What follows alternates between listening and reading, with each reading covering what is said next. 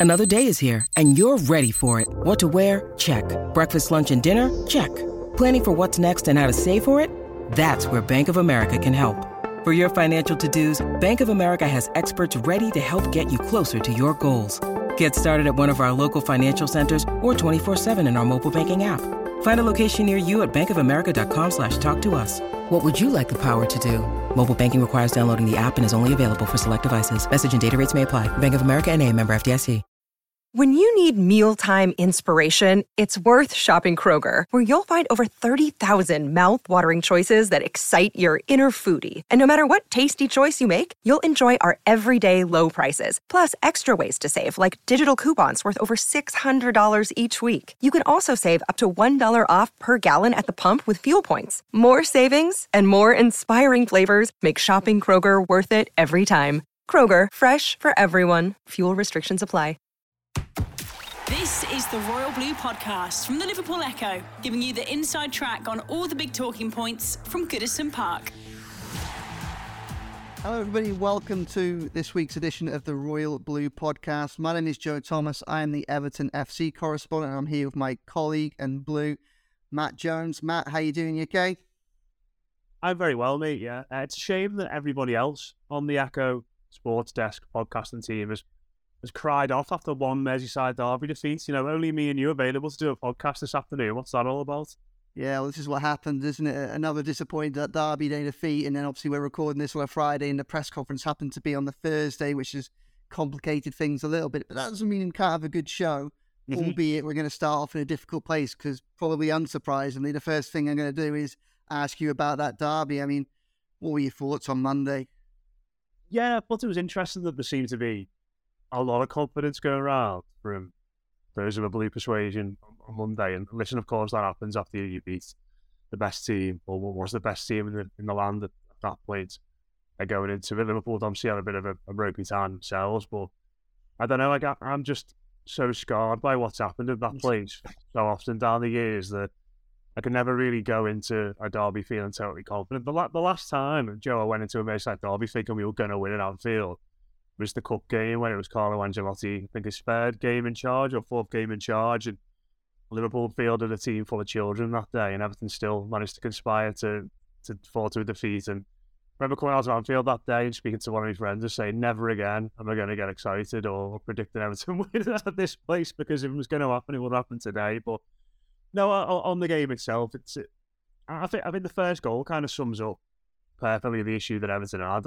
After on Monday in the sense that, you know, we were just sort of, you know, we, we'd seen off a bit of an early storm. And I think that they went totally at it. And we had a little flurry, and we have set pieces, and we were having, I think, Garner on a volley. We had a couple of set pieces, and we were starting to cause a little bit. And we committed men forward from that corner and on the edge of the box, trying to keep them Liverpool penned in. And as soon as that ball breaks to them, and it obviously bounces off the post, and as soon as we've got men up the top end of the pitch, we're so exposed, aren't we? And, you know, I think there's been a lot of criticism about the team. I think Idris Gueye said it, hasn't he, today, about the team being too soft. And I think Sean Dyche said as well in regards to you know, we should have taken some fouls and in the build to both goals, really. And I do agree with that. But whilst we just looked at that that team and the way in which they were running back for that first goal, I'm thinking, I'm not sure if some of them could have fouled Darwin Nunez or Salah if they tried. and and that was it. I think I think there was one point. I think it was it was a two 0 and Liverpool broke for a third. I think I saw it might have been Gueye trying to take out Gakpo, and he just didn't even have the legs to catch him and foul him. And it was just so telling as just to where Everton are at the minute. And I think you know we'll come on to how Everton deal with the loss and what looks like the continued absence of Dominic Calvert-Lewin. But I think that's probably one of my big fears for for for going forward. Just the idea that I don't think Everton have a player who can play up top by themselves and be a consistent threat in a match and if you're playing two up top to try and find the partnership, that means taking somebody out of the middle of the pitch and exposing them further, which you know is is that's where where Everton already are at, at their weakest. But I think one of the frustrating things for myself sitting there at Anfield the other day and watching it was just, and it's the thing that's got me a little bit kind of scared and nervous, was just a lack of fight and a lack of intensity, and I, and I don't know where that went really because it was so obvious against Arsenal. You know, the, the great thing about Arsenal was that um, Everton outplayed Arsenal. They deserved to win that game. They also outfought Arsenal as well. You know, it, it wasn't a result that was solely dependent on on being more passionate or playing more intensity. They won that game with genuine ability, but to see that disappear after 90 minutes concerns me. And I think, I think, I think Leeds will be fascinating in that regard because know, we've had 180 minutes, we've had two matches with Sean Dyche now. It's going to be interesting to see which is which is more prevalent. Because I think after after Arsenal, they're there thinking, right, he's got this team playing with a bit of confidence, a bit of aggressiveness. Um, this is what they can play with when they play with a bit of intensity. And it all just disappeared against Liverpool, and you think, where's that gone? And I just, I think my question going into into into Leeds tomorrow is almost, what is the normal Everton? Is this just a group of players that can only I don't like to use the word, but it's almost like selfishness because we saw this a couple of times at tail end of Frank Lampard with two games in Manchester where it looked like the players really fought for Lampard when he was under most pressure. If we've got a group of players that can only really turn it on and only really go up to fifth gear when you know when almost their own positions are on the line, probably a lot of them like Frank Lampard, they want to see him go. A lot of them had an interest in performing well for Dyche in his first game when he comes in if they can't continue that for you know consistently for the rest of the season, you know Everton haven't got the ability within their squad, I don't think, to stay up unless they fight for 90 minutes for every game. They do that, they've got a chance. But I mean, I mean, surely you must have been disappointed to just see that nature of the performance on Monday. Yeah, it, it, it did feel very Latterdays Lampard in the, in that sense. It, uh, you know, I don't think either of us are saying the players you know, tossed it off and weren't trying on, on Monday night. It, it, was far from that, but I think you're right. There's, you know, against Arsenal, there's, there's a spitefulness and, you know, a, a, vim and vigour about the way in which, which Everton played. There wasn't always the quality there, but it had that edge to it all the time. And that that's something that it's, you know, it's, it's easier to do at Goodison, isn't it? You know, if, if you want to play with Goodison Park and you go and press that centre off and you get applauded by the, the fans and loads of encouragement, you're going to go and do it again because you've had that positive reinforcement when you do it at Anfield and you get played around by, you know, centre backs and an 18 year old in midfield, you're thinking, I might just a player? You think, God, I'm not, I'm not going to do that again. I'm going to, I'm going to keep my shape because I'm just going to lose the ball. So it, it is difficult. And you know, what, what did annoy me was sort of at the end when um, there was that kick off between Pickford and Robertson. And, you know, I think big Pickford got booked and maybe one of, one of our lads got booked as well. And it was a case of, well, if you're going to take cheap bookings, you should have taken them when, um, you know, Liverpool were counter attacking through the middle of the pitch to score score those goals. But yeah, I think I think the, the Goodison Park crowd is always is always going to be a factor in that for us um, to get the players up for it and get them fighting a little bit more. And I think just in, in general, Joe, you know, for so long now, Everton have been horrendous away from home, haven't they? You know, it's it's, it's a chronic issue now. I think they put a stat up on during the game saying that Everton have won three away games in 18 months in the Premier League. And know, that that is spectacularly bad. And I think there's, there's clearly some kind of mentality issue there with some of these players. And uh, don't get me wrong, they've not been great at Goodison Park either by, by any means, but away from home, they they managed to plunge to do death. So I, I don't I don't know what it is. You know, I, am sitting here as you know as, as a journalist and a broadcaster, I don't know what goes through elite athletes' minds when all of a sudden they do something at one place and they can't go and do it at another. But but it clearly is a thing. But but yeah, it, it is a little bit worrying. But I, I don't think we'll see the same sort of tepid performance on, on Saturday. Um, we might not necessarily have the, the same quality and the same focal points on Saturday because obviously we haven't got Dominic Calvert-Lewin leading the line. But I think the players have, have got to be at it. They've got to fight. They've got to press. They've got to do all those those nasty, horrible things that the team should expect when to, when they come to Goodison Park. Because if the players don't, the fans will, will let them know, won't they? Um, yeah. not, not a way of getting on the case by any means, but a case of saying, you know, this is what we expect from from an Everton team. So I think it'll be it'll be different on Saturday. But yeah, unfortunately, that, that that's how it's been in Anfield. A lot of away grounds forever. I mean, I, I can't remember the last time we played well. I can't remember Everton Everton playing well in my lifetime at Anfield with, with fans there.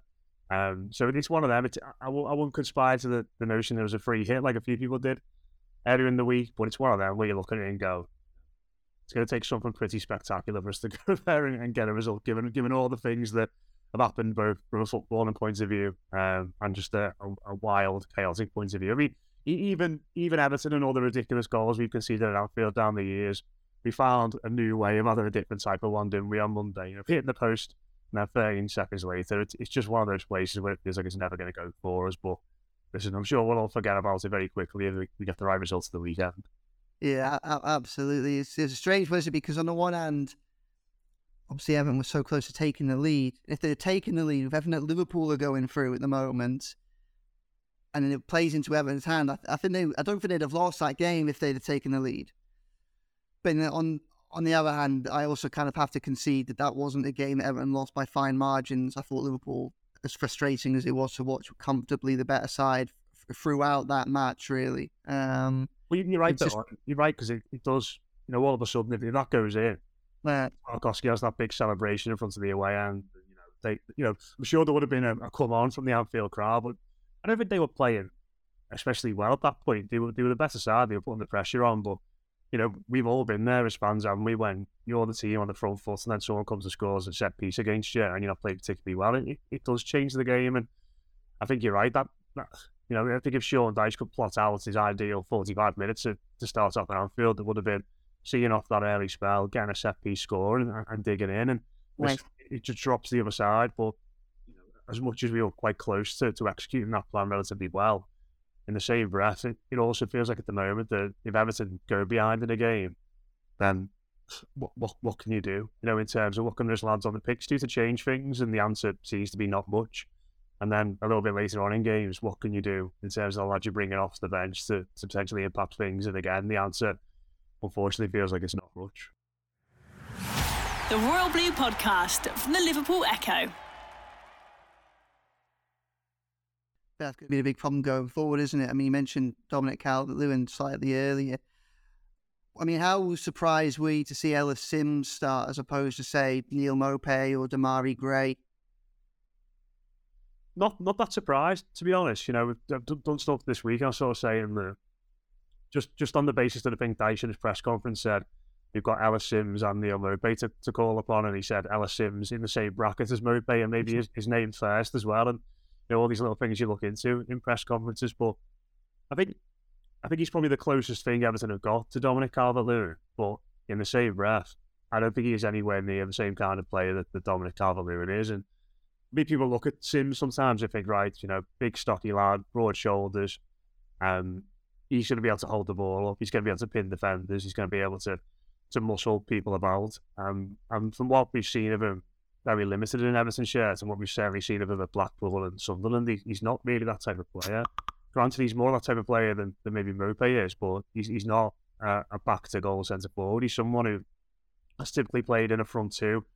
Um, maybe he's sort of the more drawn striker. He's someone who thrives off service and he, he picks up bits and pieces in the box and has shown himself to be a good finisher.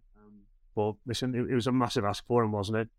I think he, he won his fair share of headers. He, he, he did okay in that sense. I imagine statistically, I, I'm not looked at the figures, but you'll show he won quite a, a lot of duels. But he was winning those duels, and then the next closest lad in blue near to him was 30, 40 yards away, and and that, that was that was the issue we had all night. And you, know, you, you compare how, how he played the role to, to what Dom did against Arsenal, and while Calvert wasn't always beating Saliba and, and Gabriel to the ball, he was he was making it really awkward for them. And so the ball would drop in uncomfortable positions. You know, we get free kicks go off throwing and stuff like that. And it'd give Everton a bit of a platform all the time whenever the ball went up there.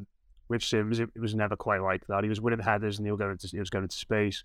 You know, Matip and Gomez seemed to, to usher it quite well. But, you know, what what one else is, is the option at the moment? And I think when we were on the pod a few weeks ago, Joe, we sort of saying, you know, what would what would a really good version of Sean Dyche's Everton look like? And we, we were speaking about the, you know, the positive aspects of his, his team's play at Burnley, you know, crosses into the box, you know, direct fast football. And whenever we were putting those scenarios forward, it was always, well, none of this is going to work unless we've got Dominic Calvert-Lewin at the top end of the pitch because he's the only player we've got who can do those things. And and that that's a massive challenge now because Everton don't have anyone remotely like Dom, do they, in the squad? And finding a way of getting that focal point of getting someone you can you can knock it wrong too and bring gloves into play. Who can be a threat from set pieces, who can be a threat from crosses into the box. You know, Everton just don't have that person. It doesn't really exist without him in the squad, and and that's the issue Sean Dyche has got. Because I think actually when when you saw Everton try and play football a little bit more and outfield on on Monday, try and play mid through midfield, we just got caught out so many times. You know, Like the Doucouré, Garner, and and on are a lot of things and have got a lot of positive attributes, but you know, playmakers and getting on the ball and being intricate and tight in those areas and playing through the lines is, is not a strength of any of them. And I think if Everton try and play football, that's one problem they're going to have. But in the same breath, if they, play, if they try and knock it wrong to, to Ellis Simms or to Neal Maupay, that's, that's another issue they've got. So it does feel a bit like a bit of a catch 22 at the moment for him. Yeah, I, I agree with that. Catch 22, I think, sums up really well. You know, I was on here for Friday for our, our preview show ahead of the derby, and I I said I'd start Simms for the same reason that, that, that you kind of talked about, not being too surprised by it there. Clearly, he's a very different type of player to Dominic Calvert Lewin, but it felt like Dyche wants to persevere with the 4 5 1. And if you've got to do that, then Simms is the closest you've got, I think. Again, albeit acknowledging that he's a different player. Think where the problem that Evan had was obviously against Arsenal, one of their, their biggest attributes, their biggest strengths was the way that McNeil and Iwobi got forward to support Calvert Lewin. But with Robertson and, and, and Trent Alexander Arnold surging forward as they did, they just got pinned back. And as a result of that, you, you've got a solid rather than an expansive centre midfield that's you know 15 yards away from Ellis Simms. It doesn't matter if he wins yet; he's got two two centre backs on him and yeah, Alisson behind him and Bajcetic around him, and, and there's just nothing he can do. So, yeah, I don't think we can read too much into Ellis Simms's performance because I think that really he was just isolated and stranded, and yeah, that was just. Hopefully, it was just a case of a bad day at the office for a team that doesn't have a lot of options, and you know, always finds a way to conspire to be disappointed at, at Anfield. And hopefully, we can just, you know, as Idrissa Gueye says in, in some of his quotes, they just put that in the past and forget about it and, and now move on. But that's where the catch 22, I think, comes into to this for, for Sean Dyche because let's be honest, it's clear that it's clear that Dominic Calvert Lewin isn't going to be able to play a significant part in the probably the next month for Everton. By the way, this looks, you know, I asked him after the derby, I was in the, the, the you know the media room for the press conference um, following the match at Anfield, and, and, and I asked him, you know, how close was Dominic Calvert Lewin to being involved in, in this fixture, and he gave me almost like a two pronged answer, and he said that you know there are two issues. One is the you know the, the hamstring issue that seems to be persistent.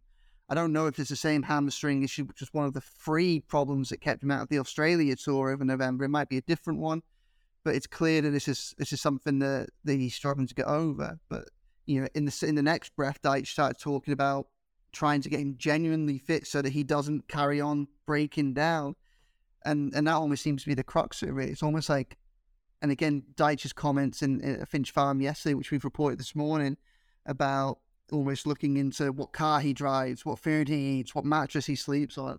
Sounds like they're going to have to rebuild the player. It sounds like they're going to have to go so back to basics that they're going to have to just reconfigure Dominic Calvert Lewin. And if that's going to be the case, then I don't see a scenario in which he can play a significant part in the next few weeks because surely the best of it now is taking him out of action, out of the firing line, out of that pressure, and going right. We'll give you a couple of weeks to try and completely reset, the hope that we then have you for maybe the final quarter of the season. But the the difficult thing that Everton have got is really, I think I think personally that although there's a long way to go in the season, I think we'll know a, a lot about where Everton about Everton's chances of survival in by this time next month, because I think that you know Leeds at home, Villa at home, Forest away, Brentford at home, and then there's Arsenal away in between. We'll, we'll dis- it's unfair to discount that, bearing in mind they've just beaten Arsenal and, and, and played so well against them. But yeah, I think those four games, each of them has to be seen as winnable for a team that wants to stay in the Premier League, especially with three of them being at home. And yeah, I think Everton probably need eight points from that because I think Everton need the points not just to climb out the relegation themselves and keep Leeds in the trouble, but yeah, I don't know that. I look at Wolves and West Ham just above Leeds, and I, I don't see them as ending up in a relegation battle or realistic contenders to go down. I do see Forest as somebody that can get dragged into it. And I think Palace look like they're struggling a little bit, but Everton need to get the points early enough to be able to put the pressure on them going into the last few months of the season to then make it a fight. And the problem they've got is going to be scoring goals.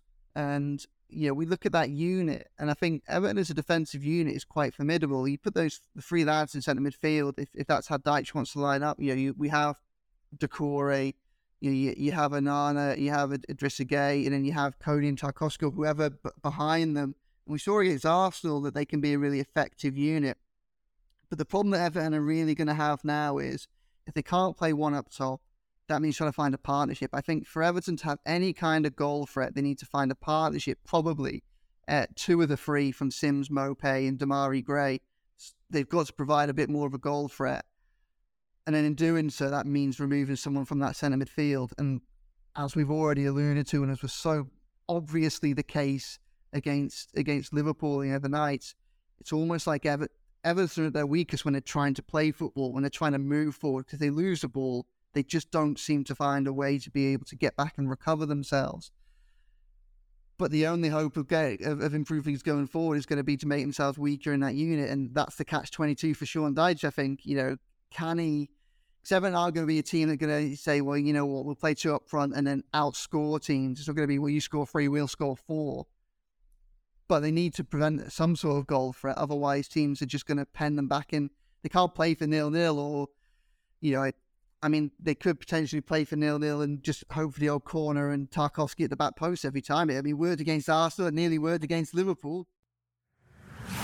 The Royal Blue Podcast from the Liverpool Echo. that feels like the, the you know, if you said what does an Everton goal look, that that's it, isn't it? That that's an Yeah. Everton goal at the moment. And you know, th- thinking about the, the goals we scored at Goodison since we came back from the the World Cup, three of them have been from corners. One against Wolves, one against Southampton, and um, obviously the one against Arsenal last week. And the other one was a penalty, wasn't it? Consolation penalty. Yeah, I, don't, I think I'm right in saying this. We haven't scored a goal from open play at Goodison since we, we came back from the World Cup No, I think you're right, yeah. that that that kind of that kind of shows you, you know, and, and the one we scored away from home in the league was Demarai Gray, you know, absolute worldie out and off in it, at Manchester City, wasn't it? So it, it, it it's a massive problem, and, and it has been for, for a long, long time. And you know, I think Sean Dyche, what he was saying about, um, you know, Dominic Calvert-Lewin and looking into every aspect of his life and how he, you know, his car, his mattress, etc. As you said, you know, this has been something that we've all known for for a long time. I think I'm right in saying, and correct me if I'm wrong here, Joe, but Frank Lampard said that he wasn't even doing shooting practice at one point because they were sort of so concerned about his, his fitness and you know they wanted to protect him for games and and when you've got when you've got an asset like that, who, have we said on previous pods, become even more important now with the Sean Dyche because the way Everton are going to play. You know, you need you need to make sure that you've got insurance for it. You know, it, it'd be like having this this car you, you've got used to get around everywhere to work, to socialise, you know, to pick your kids up, etc., etc., and not having it insured. You know, it's it, it, it's absolutely mad, and it feels like again, you know, just you know, supposed to take this back a little bit to what to what Ellis Simms on Monday. You, you sat there watching him on Monday night, toil and toil and toil, and you think, you know, you know, if Everton have a good January transfer window, this lad's not even here. He's he's at Sunderland getting viable minutes at a level which is better for him, playing in a team that would, would cater more towards his strengths. And, and instead, he's, he's out on field chasing lost causes and the ball going 10 yards over his head all the time. And you know, we, we've known this about Dominic Calvert-Lewin for ages. And you're right in the sense that we're going into the spell of games now, which is which is so important. You know, Leeds, Villa, um, Brentford at home, obviously, you know, particularly the, the, the big ones and Forest away.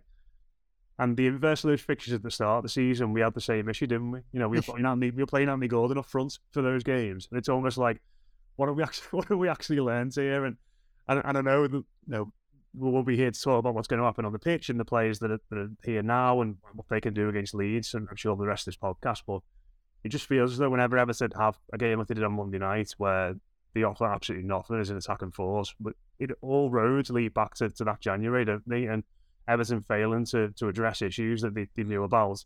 Probably going back to, to last summer, it, it would be brutally honest. So, yeah, it's hugely frustrating. But, but listen, hopefully, if we get Dom a different car or something like that, then maybe he'll, maybe he'll be playing every game between now and the end of the season. Maybe it's as simple as that.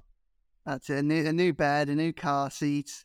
Um, how did I get him on a new diet? It was just anything because he's so crucial to what Everton needs to do this season. But I think the reality now, Can I just ask you something, Joe, quickly? Just obviously, two of us. Um, just obviously, Dyche's been asked a lot about this, and I've not been able to sort of gauge whether he, what he really thinks about it from his answers. But do you, do you get the sense that he is actually a bit annoyed that he's been left in, in the lurch a little bit here with the way in which he's got no centre forwards? He, he's, he's obviously given all the straight bat so far, but it, it must be so frustrating for him.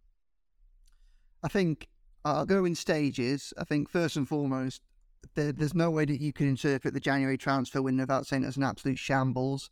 I can just, I can just, just about countenance an idea where they thought they'd done enough to be competitive in the summer transfer window, and knowing that they had the World Cup break and going into the first game of the season or the first week of the season with Dominic Calvert-Lewin looking as good as he did before he broke down, I can just about understand how they thought they'd be okay, bearing in mind that they then had January to then go to part two up in the side, which which was obviously to try and find support for Dominic Calvert-Lewin. I mean, to have got to bearing in mind that they knew from the minute he broke down in August, and probably from the minute they sold Richarlison, that they needed another decent striker, or to completely revamp their attacking lineup so that they played in a different way, wasn't so dependent on Dominic Calvert-Lewin.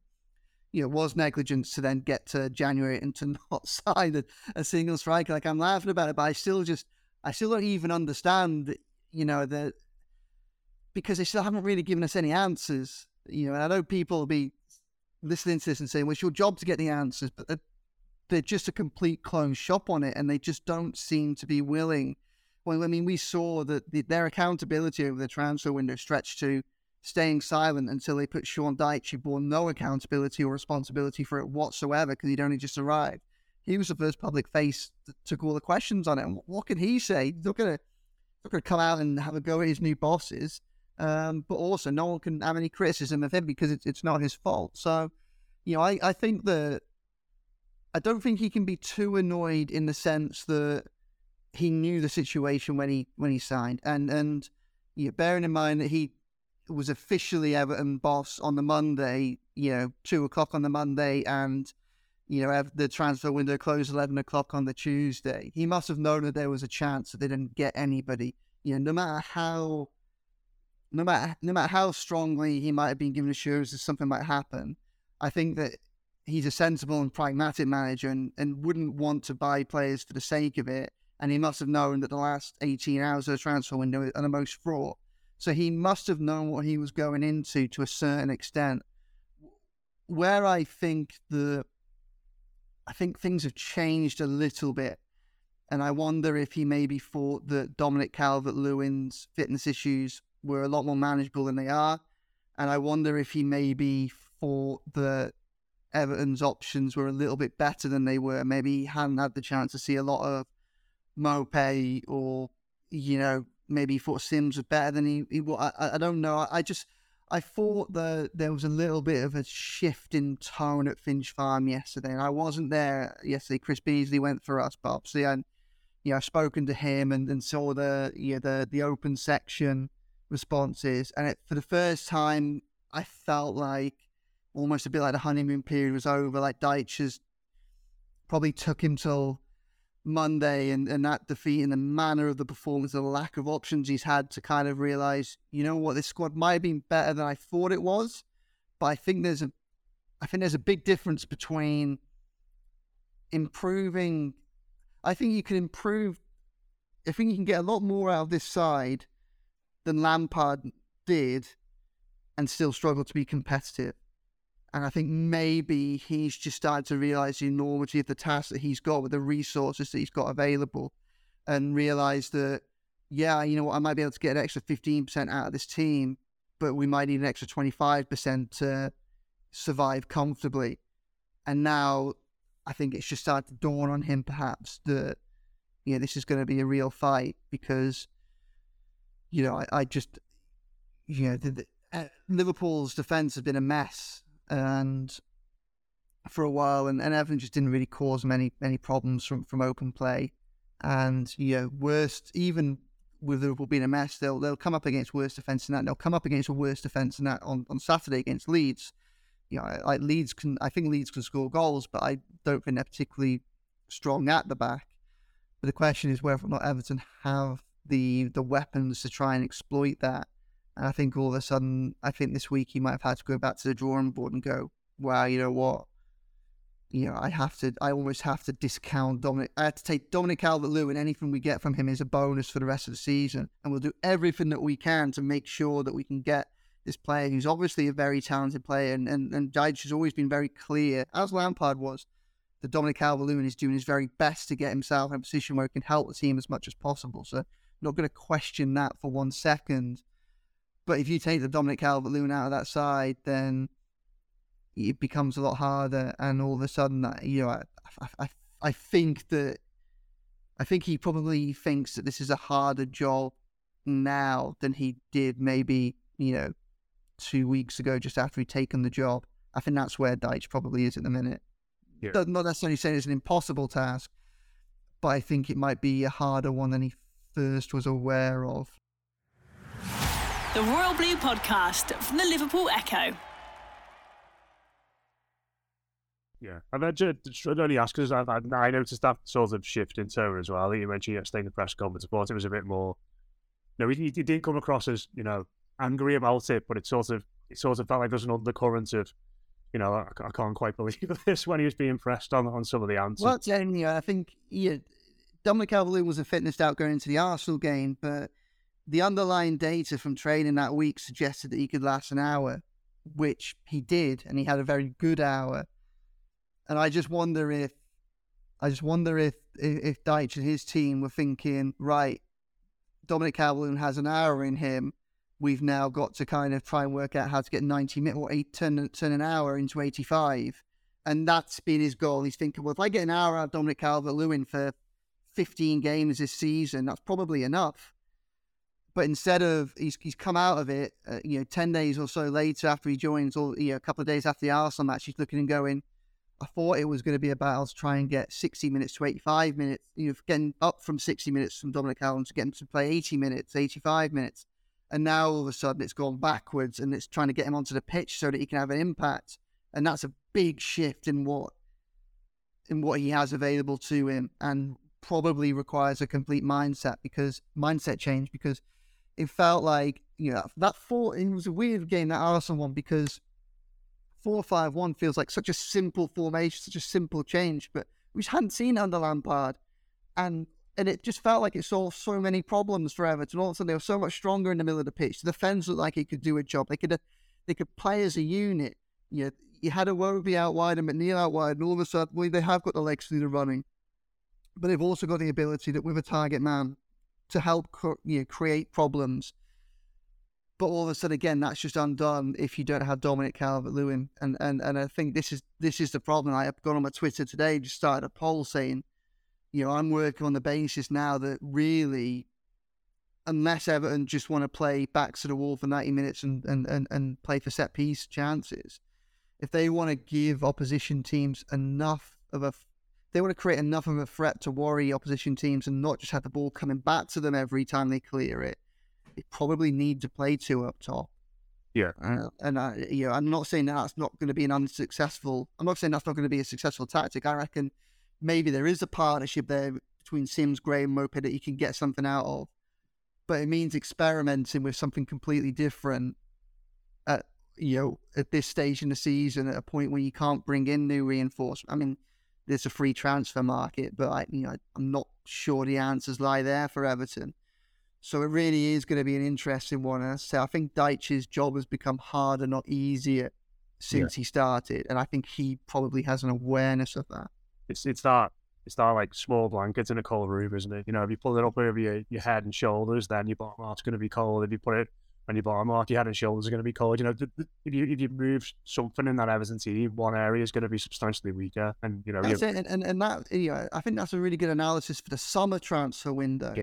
You know, Evan had you know, Evan's problems were significant up top at the back end of last season. They were also significant at the back of the you know when you know Godfrey and Mina were both out for significant periods.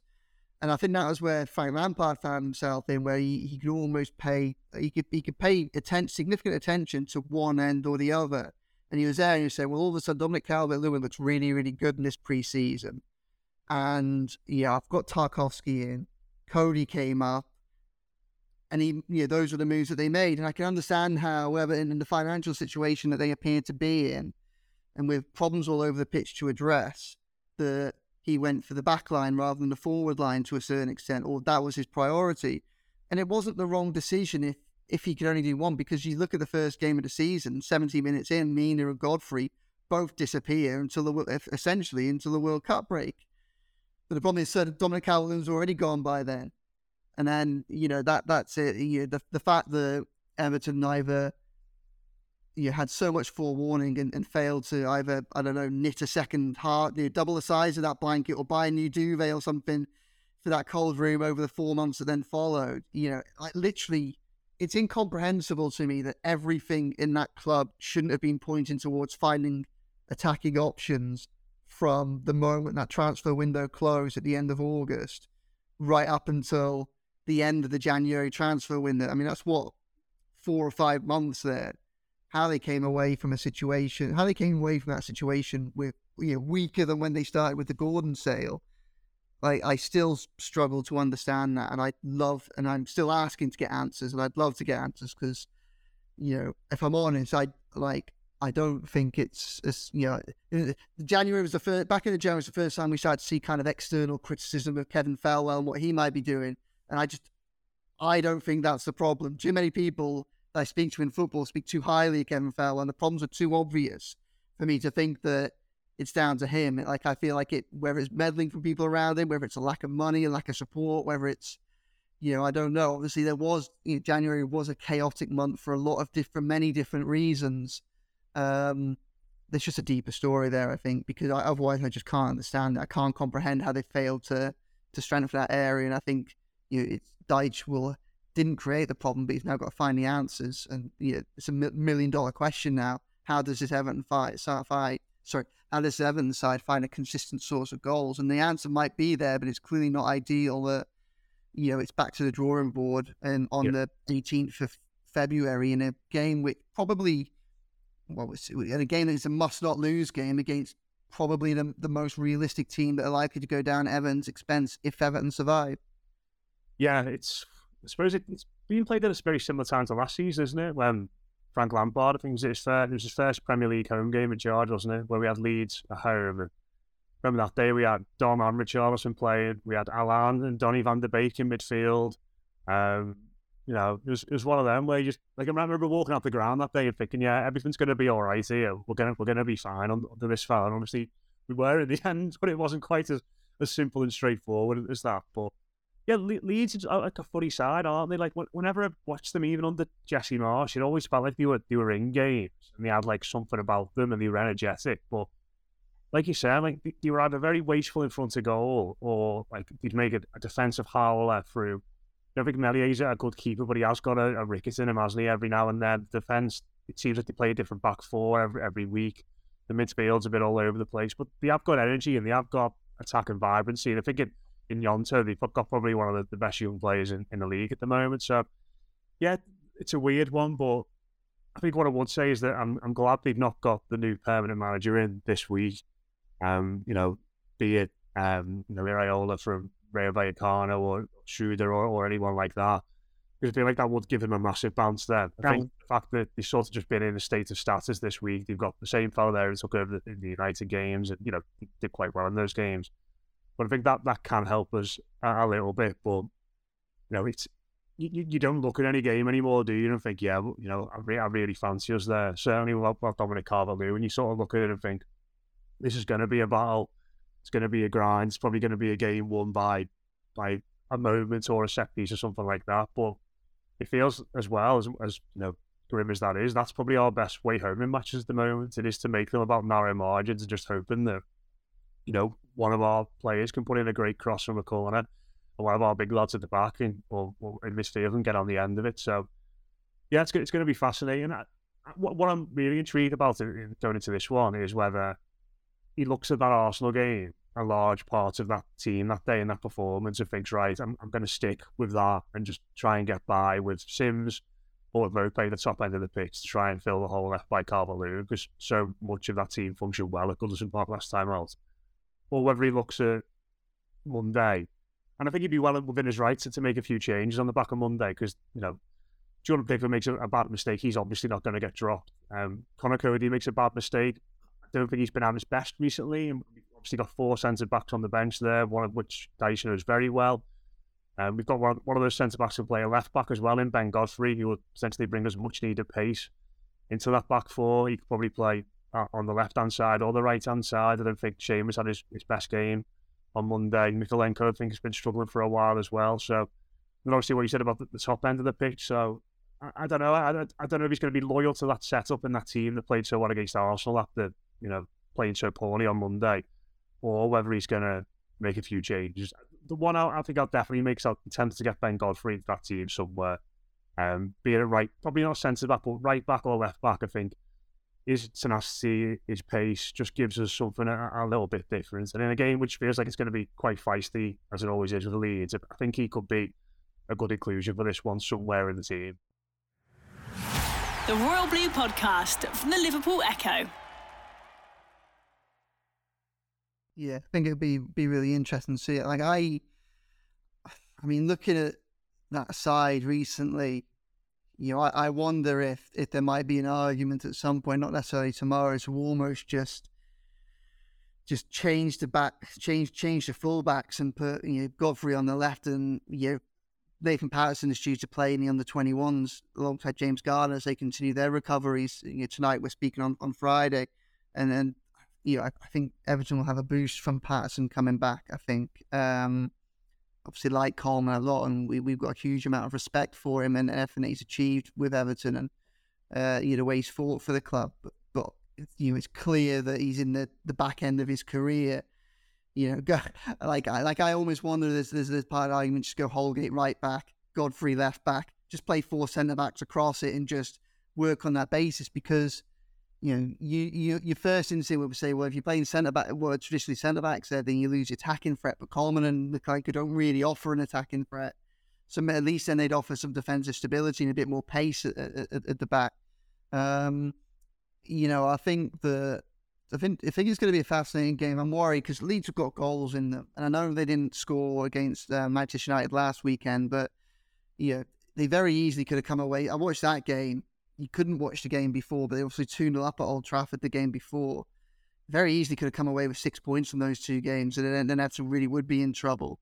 I think I feel more confident, confident if Jesse Marsch was their manager. I feel like they were so haphazard that I just look at Sean Dyche and I just think he eats up managers like Jesse Marsch for you know slightly naive, attack minded, you know managers of, of, of, teams in the bottom half of the table. I just think that's Sean Dyche's bread and butter. Um, but obviously they haven't got him, although they still got his template. So, you know, it helps that they haven't got any manager bounce. And I'm taking a lot of comfort from the fact that their managerial search has become so messy that you you almost hope that it points to a bit more instability in the club than perhaps is is necessarily present on the pitch, although they haven't been getting the results they have been putting good performances in. I worry just that their attacking threat, you know, that Gnonto looks like a, a really, really good player. Uh, Georginio Rutter looks like a you know, lad who's going to take a while maybe to acclimatise to the Premier League, but looks like he's got a bit of flair about him. And then Summerville as well looks tasty for, for them as well. So, which is almost more reason, I think, to kind of say change it at the centre backs. I think if it's a tight game, I think that plays into Everton's hands. What Everton can't afford to do tomorrow is for the game to become stretched because they can't. Everton, as we've seen them so far, can't attack with any real ruthlessness. But the minute they start to go forward with any form of numbers, then they could get ripped apart. And that's the type of Leeds side that could get that could tear them apart. I think. I think Everton just need to make it a battle because they can make it a battle and keep their heads.